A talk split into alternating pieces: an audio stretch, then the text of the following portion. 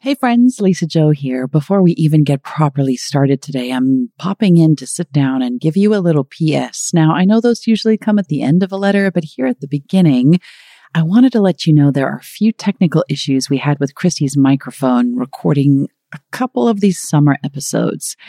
We're asking for grace and that you bear with us and love us anyway, even though there might be a few more crackles than we would have liked. Christie's on the road right now in Chicago and we weren't able to re-record. So I'm popping in with this disclaimer and a plate of your favorite summer fruit salad, or maybe it's brownies that you like to bribe you into loving us anyway, here in the middle of our completely ordinary technical issues with a couple of these episodes. Thank you in advance. Welcome to Out of the Ordinary, the show that helps you grow a daily life that matters. I'm Christie Purifoy. And I'm Lisa-Jo Baker, and this episode both terrified and thrilled me.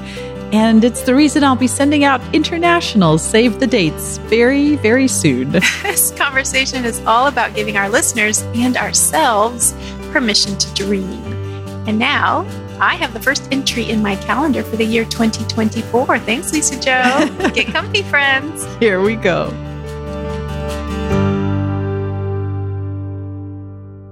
Well, it's sticky, hot midsummer now.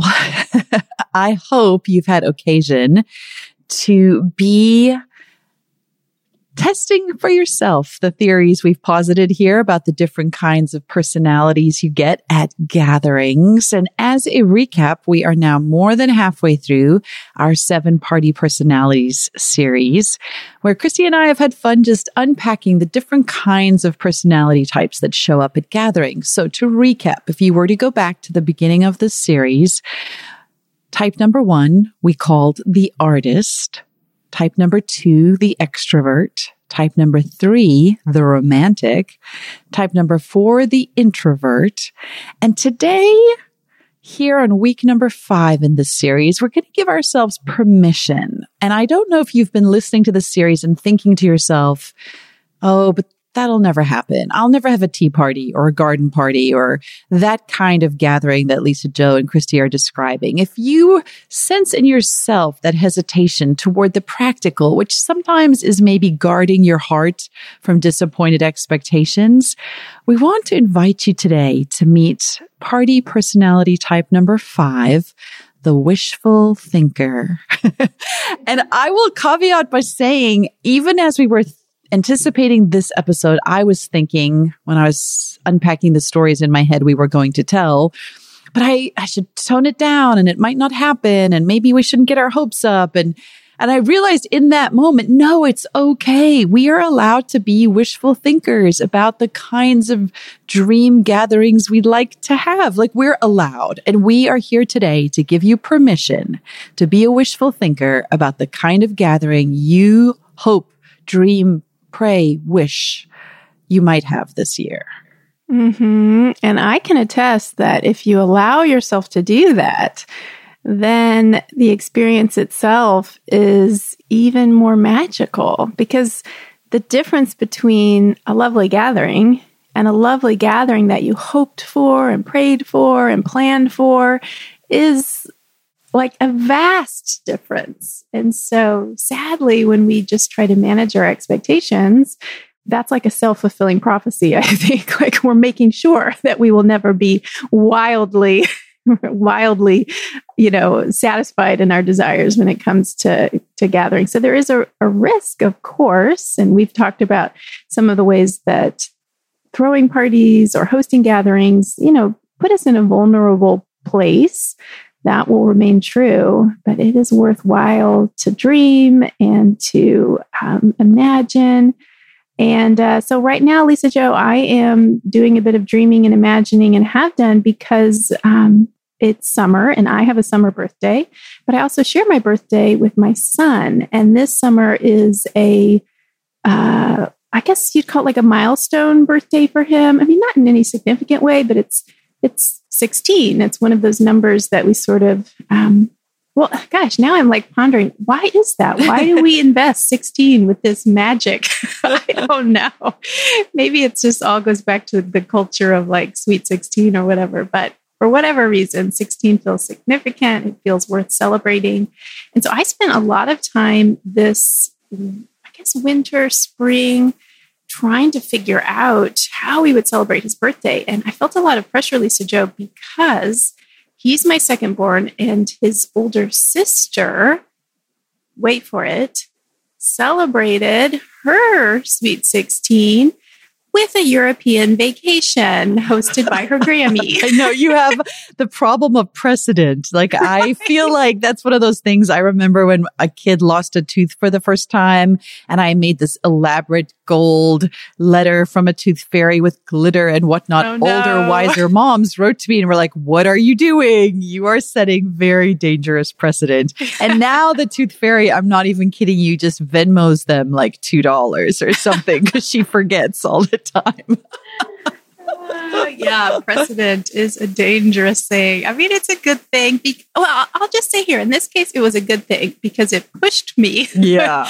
online, frantically searching travel websites. And, um, you know, the other element to this is that my son had a special summer um, international trip planned for the summer of 2020. So, of course, that was Ah. canceled. Um, and, and so that has just kind of added some pressure. Um, so yeah, I spent it. It just pushed me just to think ahead, even though the spring was so busy for me, and there's a lot that I wasn't managing and I wasn't planning ahead for. This I was spending some time thinking about.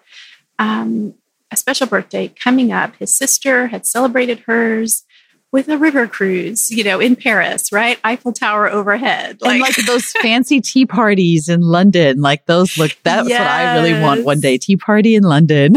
yes, yes. Her Grammy took her on a very special trip. It was special for both of them. And I got to tag along for two out of the three countries. So it was fun for me as well. So yeah, I was I was doing all this research for like international travel, like, oh my gosh, what can we manage? And kind of feeling stressed by it all, stressed by the uncertainty of, of travel with, you know, pandemic regulations.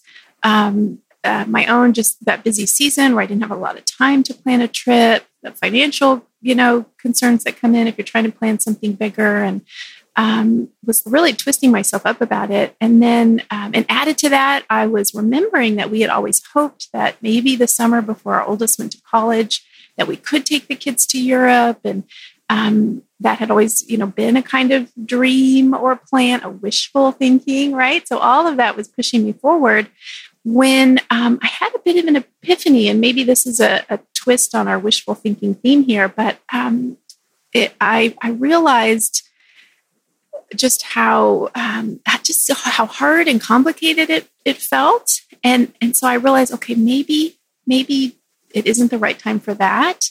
But then all of a sudden, it like welled up in me where I really really did want to go, where I really wanted to celebrate my birthday, a place that would be easy to get to, but also very meaningful for our whole family, and especially me and my son. And that is Chicago, the place where our family story began, the very city where my son was born 16 years ago, where he has not returned in you know this past decade. Um, I've been back but he has not been back. And so when I realized, oh my goodness, we could actually get in our car and drive to a place that we love, that we know, that is meaningful, where we have friends, um, where there's, you know, just the Great Lake and um, beaches and um, wonderful restaurants and, you know, so much that makes for a great vacation, a place to celebrate birthdays. When I realized that, and that I wouldn't even have to figure out the complications of pandemic travel, it was like,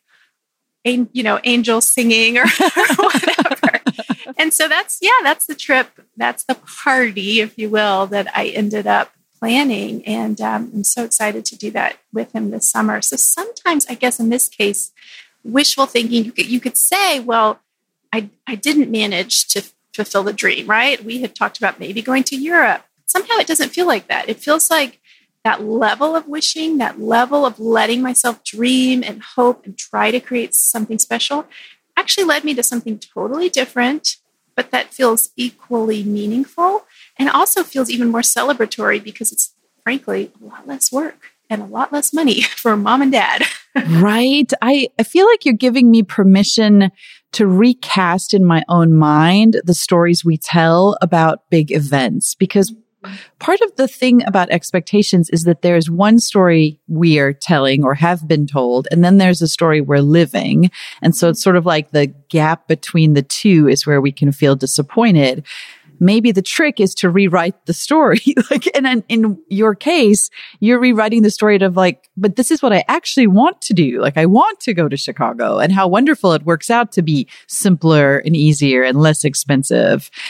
And so it's helping me because part of as I started listening to you, I began with that feeling I often get when parents are talking about big trips they take with an individual child. Because now I have a story of guilt because I haven't done that. It's something we've always wanted to do with our kids too, but um, with COVID and Pete lost his job and we were in a, you know, a situation of change like everybody. A lot of those wantings fell through the cracks.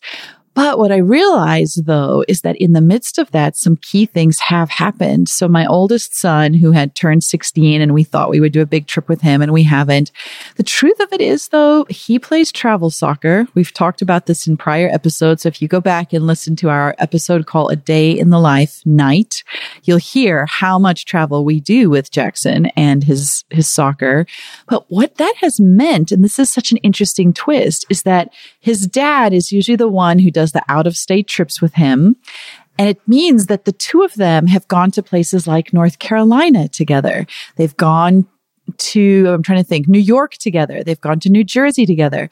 Every time they go, they get online ahead of time and they look up some really great local place to eat. So North Carolina, there's this barbecue place they went to.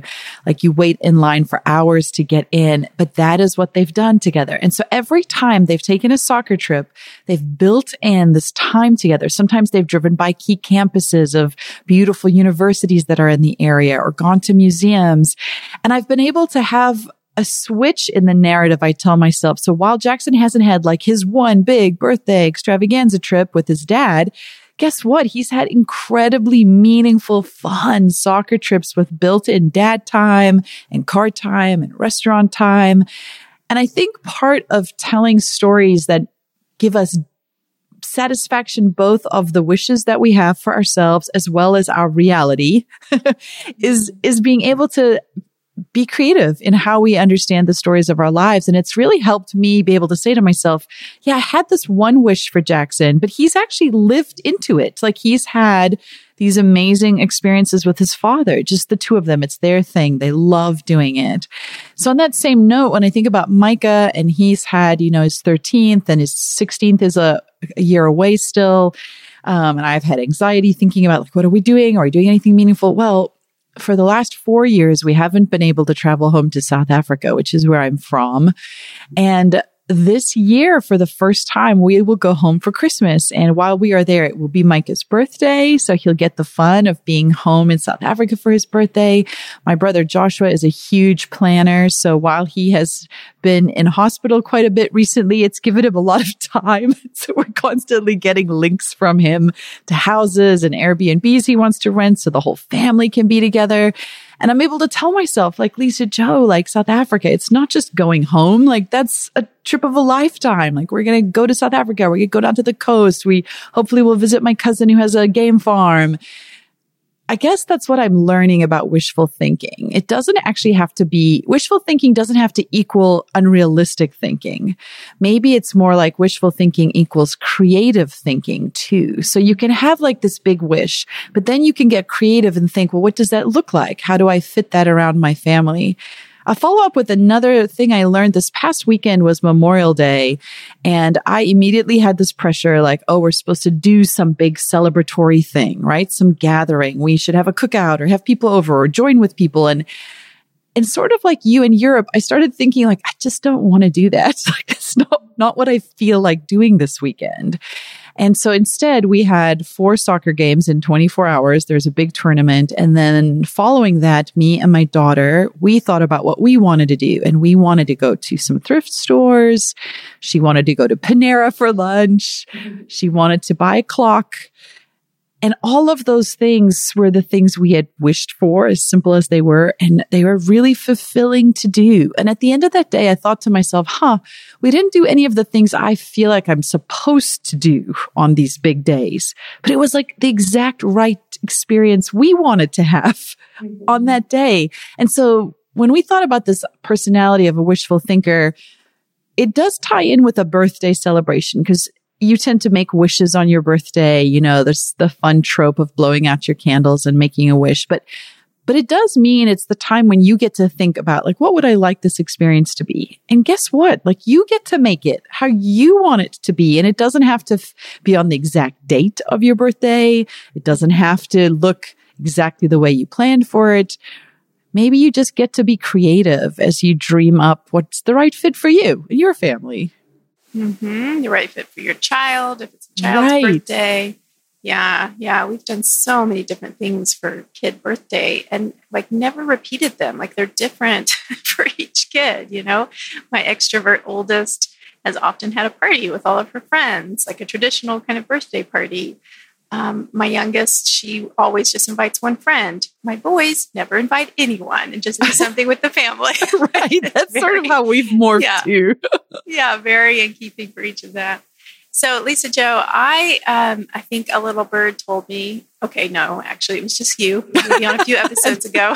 Not so little. But you have started some wishful thinking toward a milestone birthday of your own, right? I know. And part of me almost feels nervous having the conversation because I'm like, wait, are, is it becoming real? Because then what if it doesn't happen? I'll be so disappointed. I want to make excuses.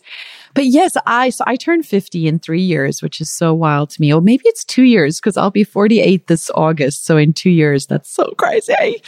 And, um, I, I feel more nervous about that birthday than I have about any of my others. Like I really don't, I'm not a prob, I'm not a person who has issues aging. Like I feel pretty good about it. I feel like I've earned all of these years, but 50 is a really big number. And, um, I'd been talking to my dad. He hasn't been out to the States in a really long time. And he, maybe a year ago, threw out to me, maybe when you turn 50, I'll come. Like maybe we should plan toward that.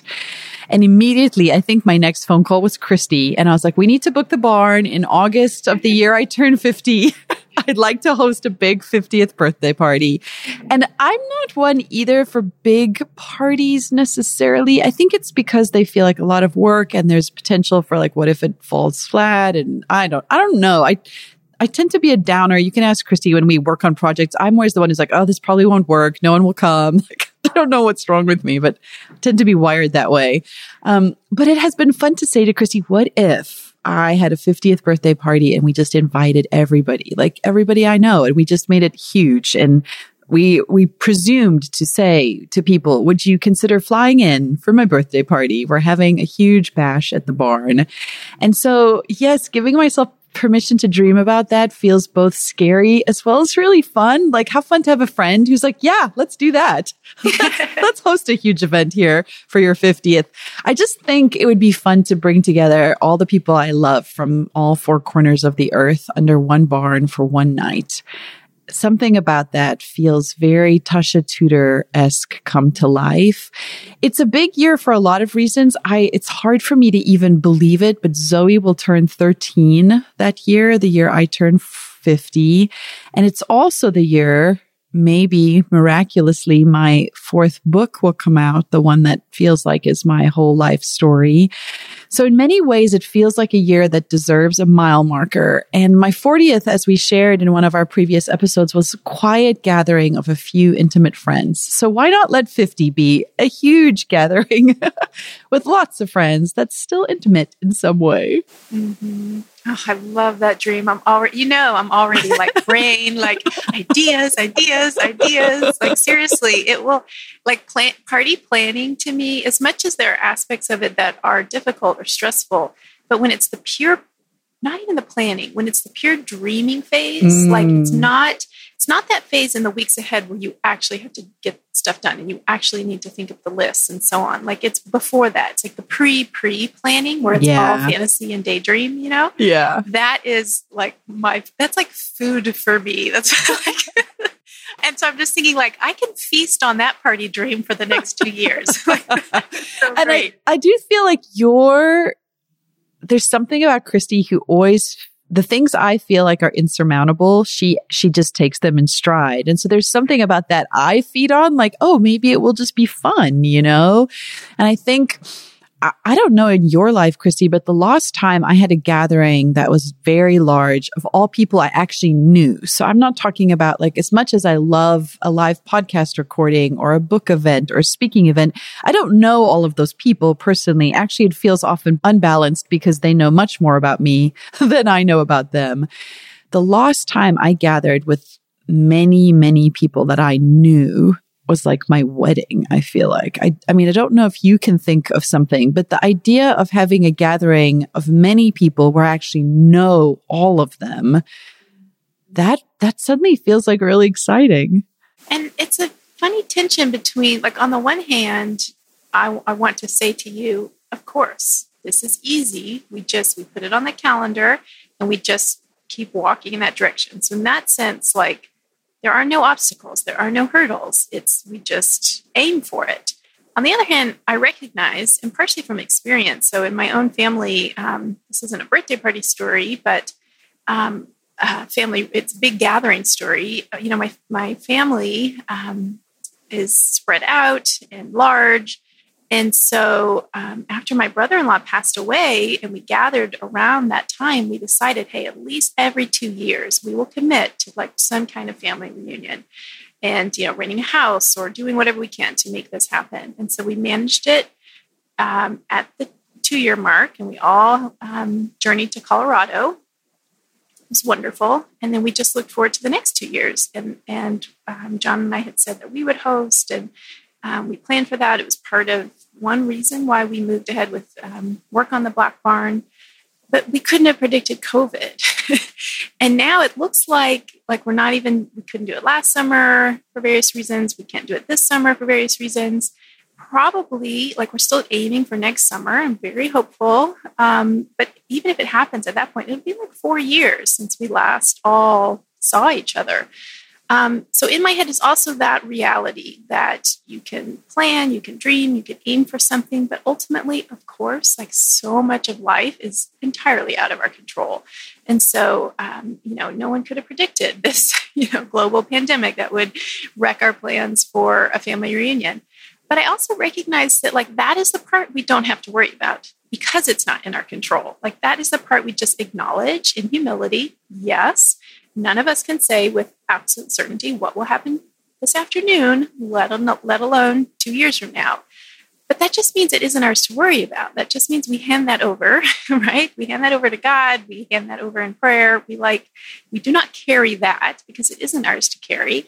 And we just go on with what we can do, which is aiming towards something that seems to us to be good, to be worthwhile, um, to be the right thing. And in my mind, clearly the right thing is that in two years, um, we will gather in the Black Barn with everyone that you can manage to, to bring in who you want to, to spend that birthday with. So, yeah, I feel like actually I'm like going to scribble a note here, like block off all of August. I, so, what year would that be? August I know, 2024? I feel like we should send out, save the dates for like what year is that? So that'll be 2024, right? I feel like we should send out save the dates for August 2024 for people. I know because I always, you know, your family spread across the country and mine is spread, spread across the ocean. And so part of me just feels like I anticipatory sadness that my South African family might not be able to come.